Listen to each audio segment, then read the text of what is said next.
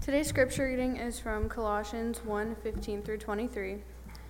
He is the image of the invisible God, the firstborn of all creation. For him, by all things were created, in heaven and on earth, visible and invisible. Whether thrones or dominions or rulers or authorities, all things were created through him and for him. And he is before all things.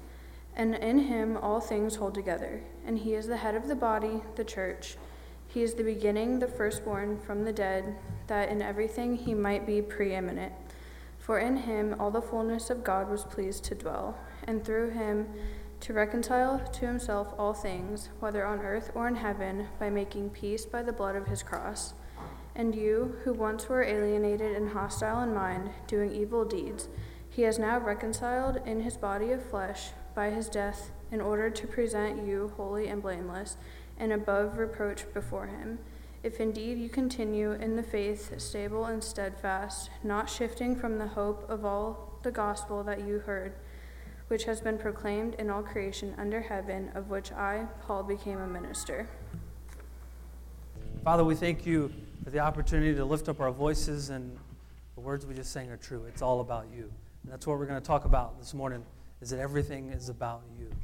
And you love us and the awesome thing to think about is that everything is about you, but yet you are for us. And we thank you for that privilege. God, we pray that you um, speak t- through us, through me right now, um, to know exactly what to say and how to say it to your people. I ask this in Jesus' name. Amen.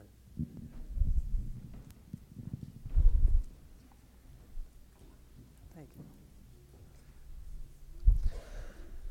All right, so if you turn in your Bibles to Hebrews chapter 1.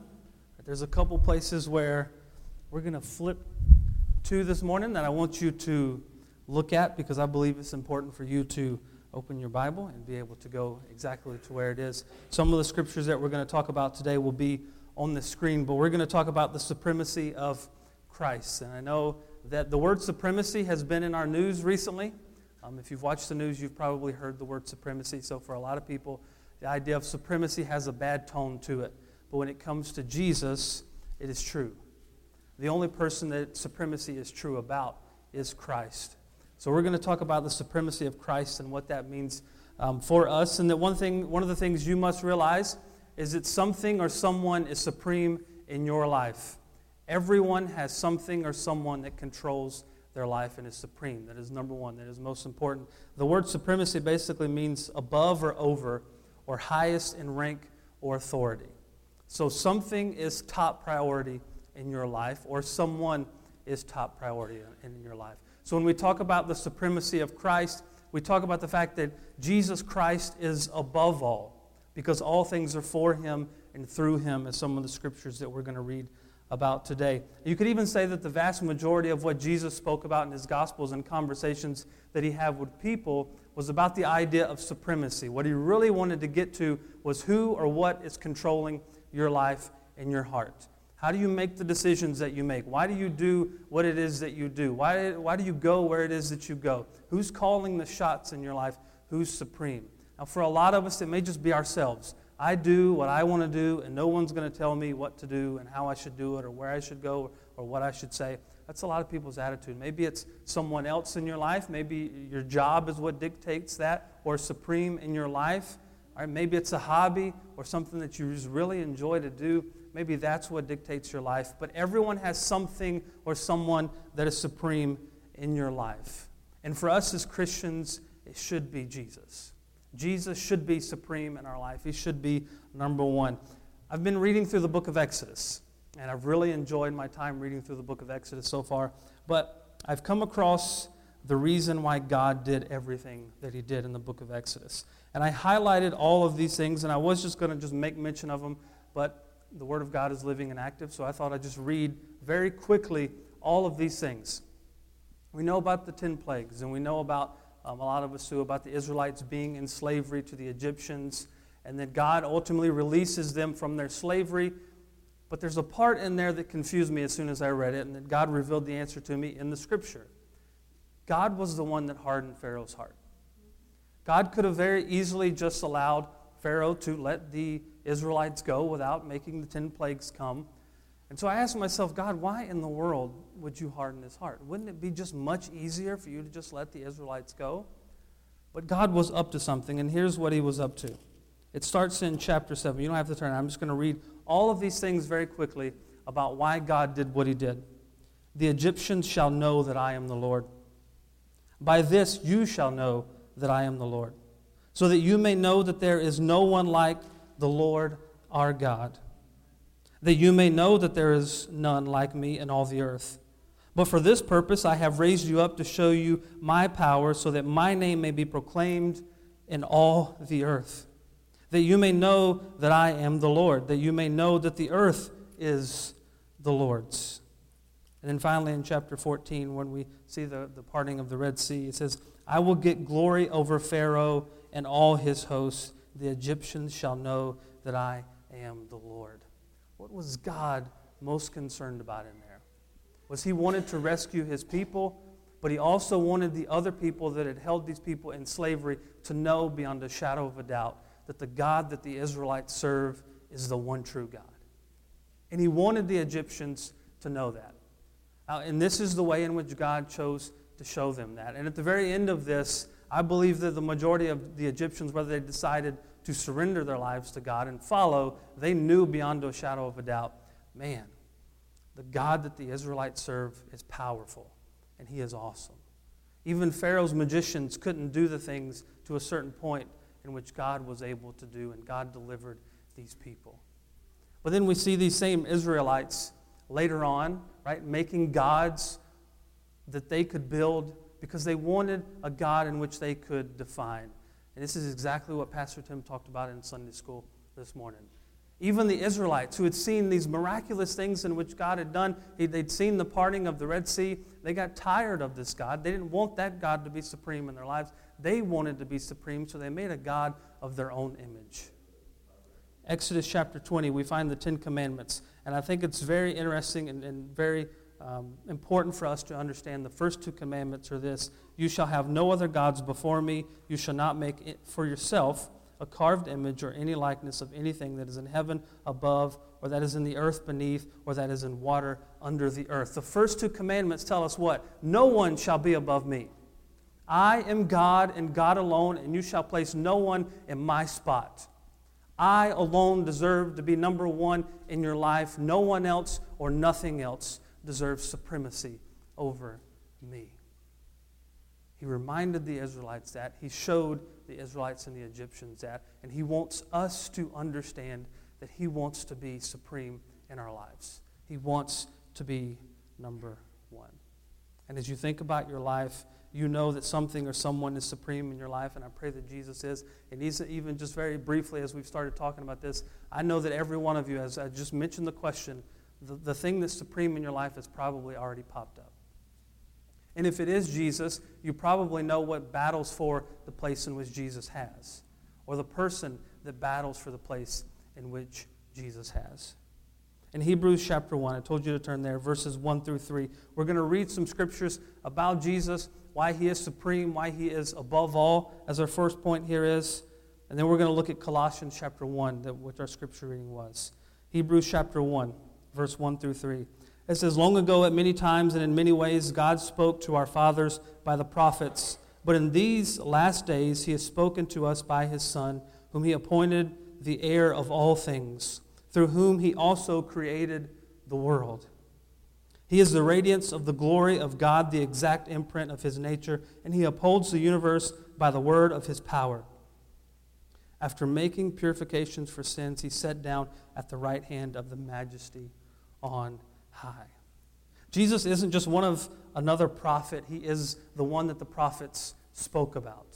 Jesus isn't just some great teacher who taught awesome things. He is the very one that we are called to teach others about. He isn't just another good man. No, in fact, Roman Romans tells us that there is no one good but him. And the only way that we know goodness, or what good actually is, or what good actually looks like, is because Jesus displayed it for us when he came from heaven to earth. He showed us exactly what it means to be good.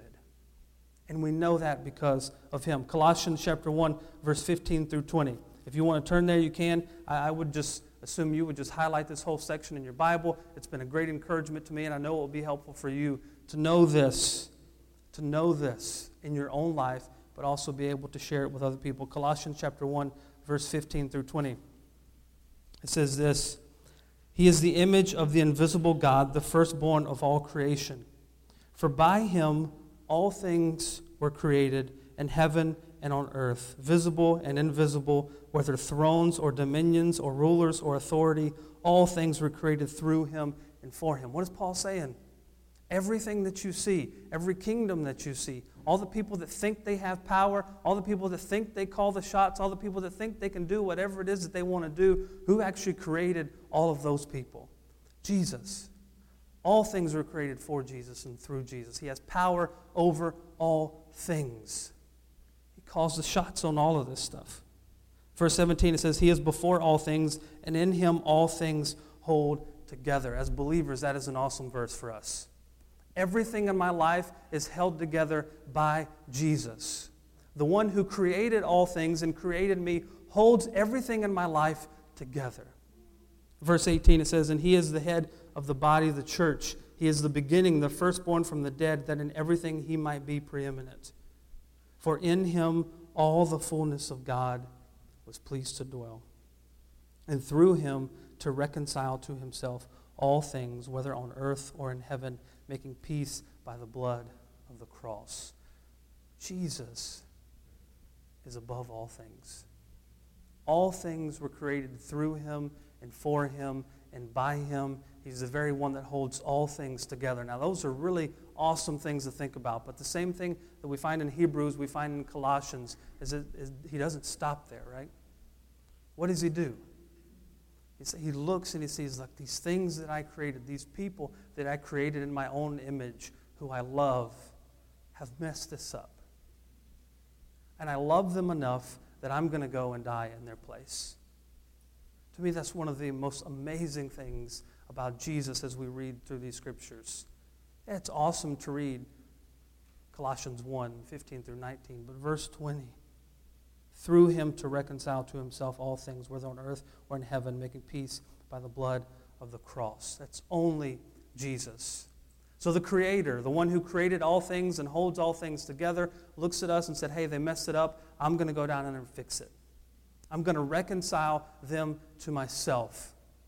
This is why Jesus deserves to be supreme in your life, because no one else can do that. Even if someone wanted to, which most would not, no one else could because it takes a perfect sacrifice, and it's only Jesus. He deserves to be above all in our lives.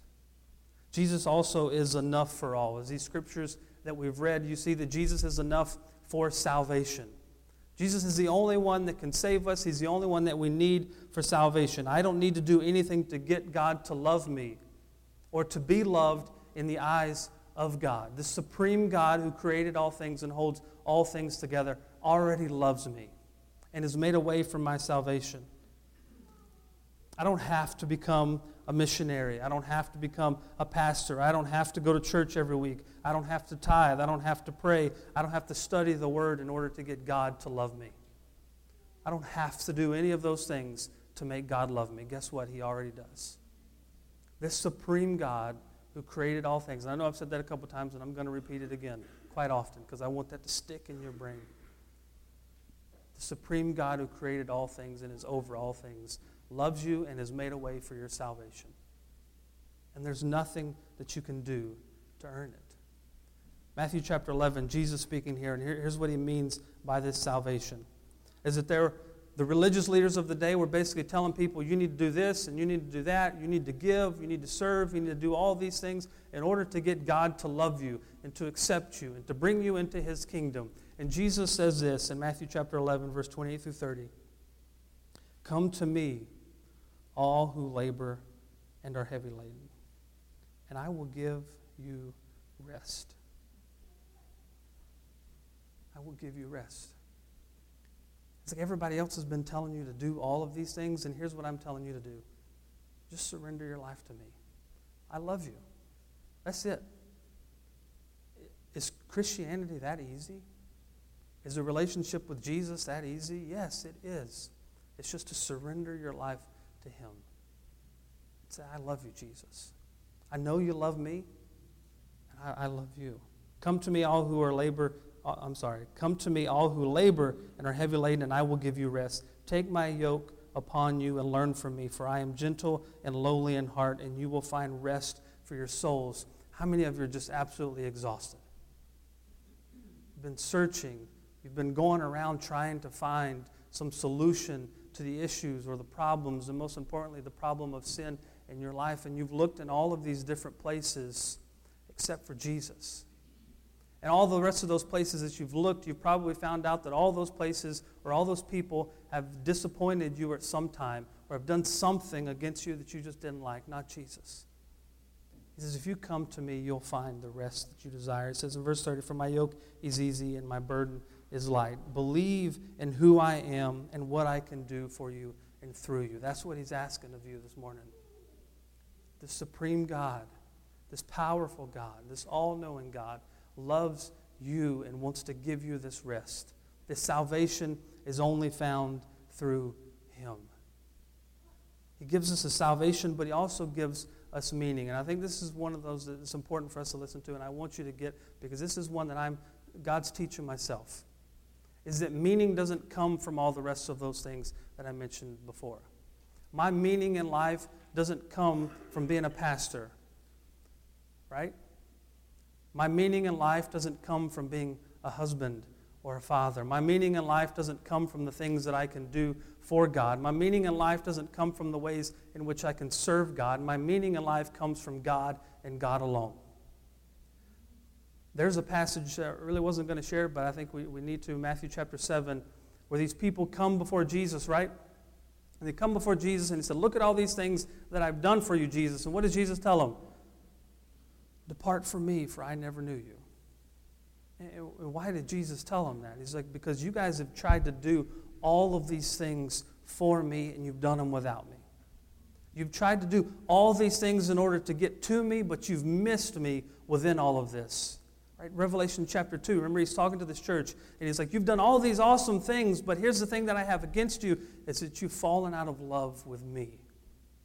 That you're doing all of this. You're going to all of these places. And all those things are well and good, but you've missed me within it. Maybe for some of you, you've been coming to church as long as you can remember, but you've never actually encountered Jesus. Maybe you've been volunteering in certain areas and you've been doing all of these things because you think that's what God wants you to do, but within it, you've missed completely a relationship with the one that you're serving. It happens because what does he say in Matthew chapter 7? He says, Many Many stood before Jesus and said, Look at all these things I've done for you. Many stood before him and he said, Depart from me, for I never knew you. That's many people. That's a scary thing to think about. That I can come, that I can listen, that I can do all these things, and I can miss Jesus within it. And it happens because we're looking for meaning, we're looking for purpose, we're looking for salvation, and all of the rest of those things except for Jesus. Only Jesus is the way to salvation. Only Jesus can give you meaning. No one else or nothing else. It isn't about what you can do for Jesus, it's about your relationship and walk with Jesus. He also gives us purpose. My purpose here on earth is first and foremost about Jesus. That's it. And I don't even think there's like a 1A or a 1B. It's just, it's just one. It's Jesus. And when I make my life about Jesus, then He's going to give me all the rest of these things that He wants me to do with Him. I think for a lot of times I've told you guys that you need to go do things for Jesus, and I've been guilty of it, and I apologize for that. I've asked you to go and do things for Jesus. I've asked you to volunteer at schools. I've asked you to go and do all of these things for Jesus, but I think the language of that is completely messed up. I want you to go do things with Jesus. I'm not going to do these things in order to get God to love me or because I feel like I'm supposed to do these things. I'm going to do these things because that's where Jesus is going. And I want to go where Jesus is going. I want to be where Jesus is. I want to go and do the things in which Jesus is asking me to do. Anything else that is above Jesus in my life is idolatry. Now, that can be a person, that can be a bad thing, it can even be a good thing. The church could be an idol to some of us. A mission that I have could be an idol to some of us. I can prioritize all of those things above Jesus and miss Jesus within all of that stuff. And what he tells the Israelites is this I am a jealous God. I will have no one above me because no one else deserves to be above me. So don't you dare put anyone above me. No one else loves you like I do. No one else cares for you like I do. No one else deserves to be in that place but Jesus. I've been called to serve him. I've been called to surrender my life to him. Now, I, I want to be clear because I don't want any of you to leave here today and, and go, well, Pastor Sam told me to stop coming to church. Pastor Sam told me to stop giving to missions. Right? He told me to stop reading the Bible. He told me to stop praying. He told me to stop tithing. He told me to stop doing all those things. No, that's not at all what I've told you to do. But what I am telling you is that you can do all of those things and still miss Jesus. You should be doing all of those things out of your love for Jesus. I, I want to go on mission because I love Jesus. I want to serve at the church because I love Jesus. I want to tithe. I want to give financially to not only the church, but to the things of God because I love Jesus. I want to volunteer at the school because I love Jesus. I want to do all of those things. I want to sing. I want to listen. I want to read the Bible. I want to pray because I love Jesus. And that's first and foremost what it's all about. In 1 Corinthians chapter 1, verse 26 through 31, Jesus wants to use all of us. Now, I, have stated that he needs to be supreme in our lives, he needs to be first. But I think one of the awesome things to think about is this is that this God that we're talking about, one of the things he wants most is to use us for his kingdom and to use us for his glory because he loves us so much. We have to start living our lives with the understanding that God doesn't need any of us. God doesn't need you. God doesn't need me. God doesn't need you in the back or you over here. God doesn't need any of you. If we served a God that needed us, man, he would be a little God and he wouldn't be worth serving. God doesn't need any of us. But God wants every single one of us. He wants you and you and you. He wants to use you. He wants to allow you to serve Him. He wants to take you on mission with Him because He loves you. He wants you. 1 Corinthians chapter 1, verse 26 to 31 says, For consider your calling, brothers. Not many of you were wise according to worldly standards not many were powerful, not many were of noble birth, but God chose what is foolish in the world to shame the wise. God chose what is weak in the world to shame the strong. God chose what is low and despised in the world, even things that are not, to bring to nothing things that are, so that no human being might boast in the presence of God. And because of him, you are in Christ Jesus, who became to us the wisdom of God, righteousness and sanctification and redemption, so that, as it is written, let the one who boasts boast in the Lord. He's chosen all of us to do the things in which He's called us to do. We're not wise, we're not powerful, we're not strong. Instead, we're the opposite of those things. And it's the very reason in which God chose us. See, I can't do any of these things without God. I can't do any of these things for God because what does He tell us? You need God in order to do all those things. And there's a reason why He chose the people that He did to do the things that He's called us to do. Because at the very end of the day, He doesn't want me to stand before a group of people and go, or for you guys to go, man, Sam did a good job. Or man, that team that went down to the, to the school, man, they did an awesome job. Or those people that work with our children, man, they did an awesome job. What does He want? He wants at the very end of the day for you to look at all of those people and go, man, Jesus is good. Look at what Jesus has done through those people.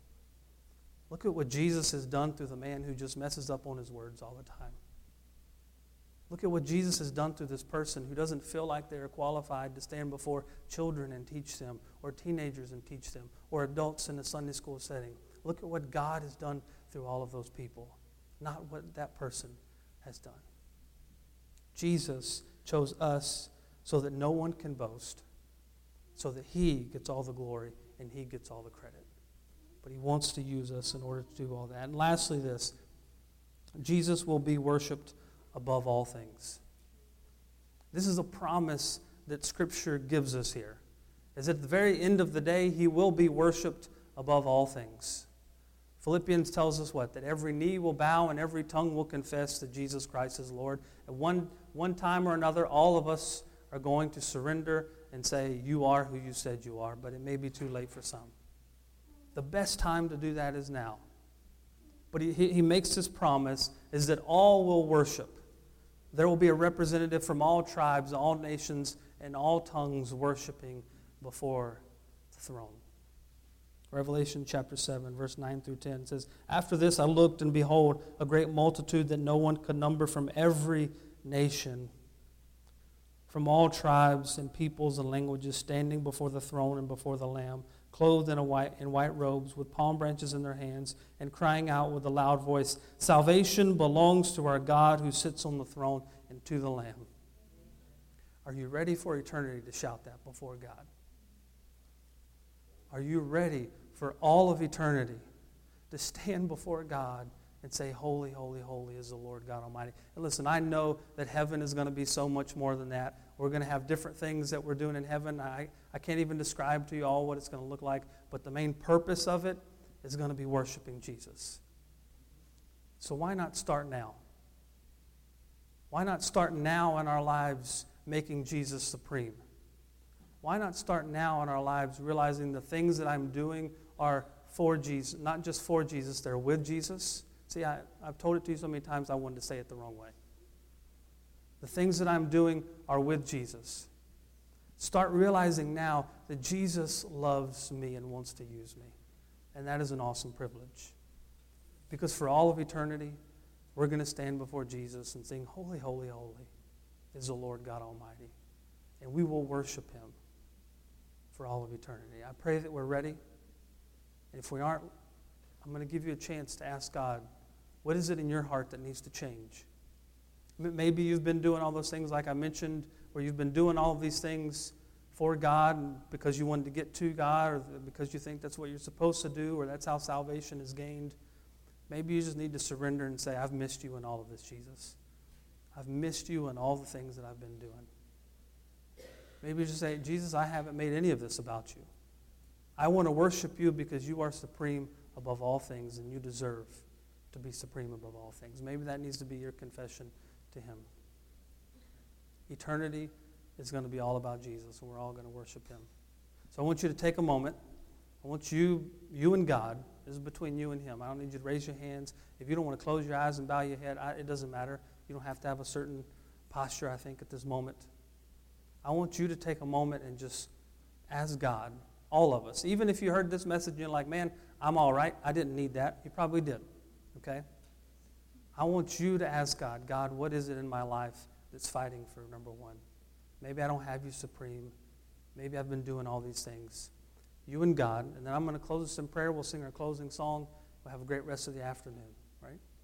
Just spend this moment with God. I don't want you to miss this time where you can spend with Him.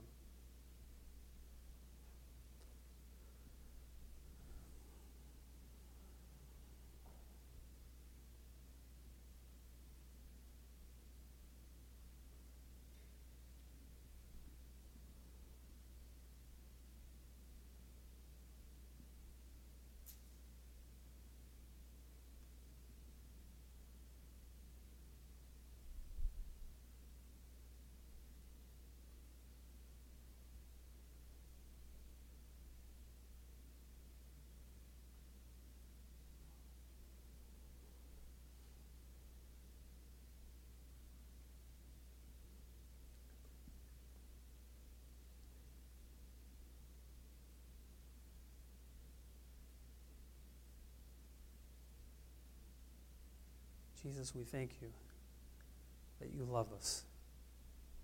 We thank you that you created us. We thank you that all things are created through you and for you and by you, and that in you all things are held together, even our lives. Jesus, I thank you that there's nothing that we can do to earn our salvation. It's only through surrender to you. Jesus, thank you that you've reconciled us to God and that we can have a relationship with you. Thank you that even now we can sing and we can worship and we can praise and we can honor you in all the things that we do. I pray that we would serve with you, that we would go and we would do as you tell us to do. We wouldn't feel like we have to do these things for you in order to get to you, but to realize you've already come down to us and you desire us. Jesus, thank you so much for that. Jesus, thank you for the picture that, that John gives us in the book of Revelation of what eternity is going to look like. I know there'll be lots of, of different things and things beyond my imagination that I can even dream of that we're going to be doing, but the purpose of it is going to be to worship. I pray that would start now, that we'd worship you with our whole hearts. We'd realize that you are enough, you are all that we need, and we'd worship you because of that. I pray that if decisions were made here today, they would go past the walls of this church. They would go into people's homes and schools, and lives would have been changed because of the decision that was made for you, Jesus. We thank you and we praise you, and we ask all this in Jesus' name. Amen.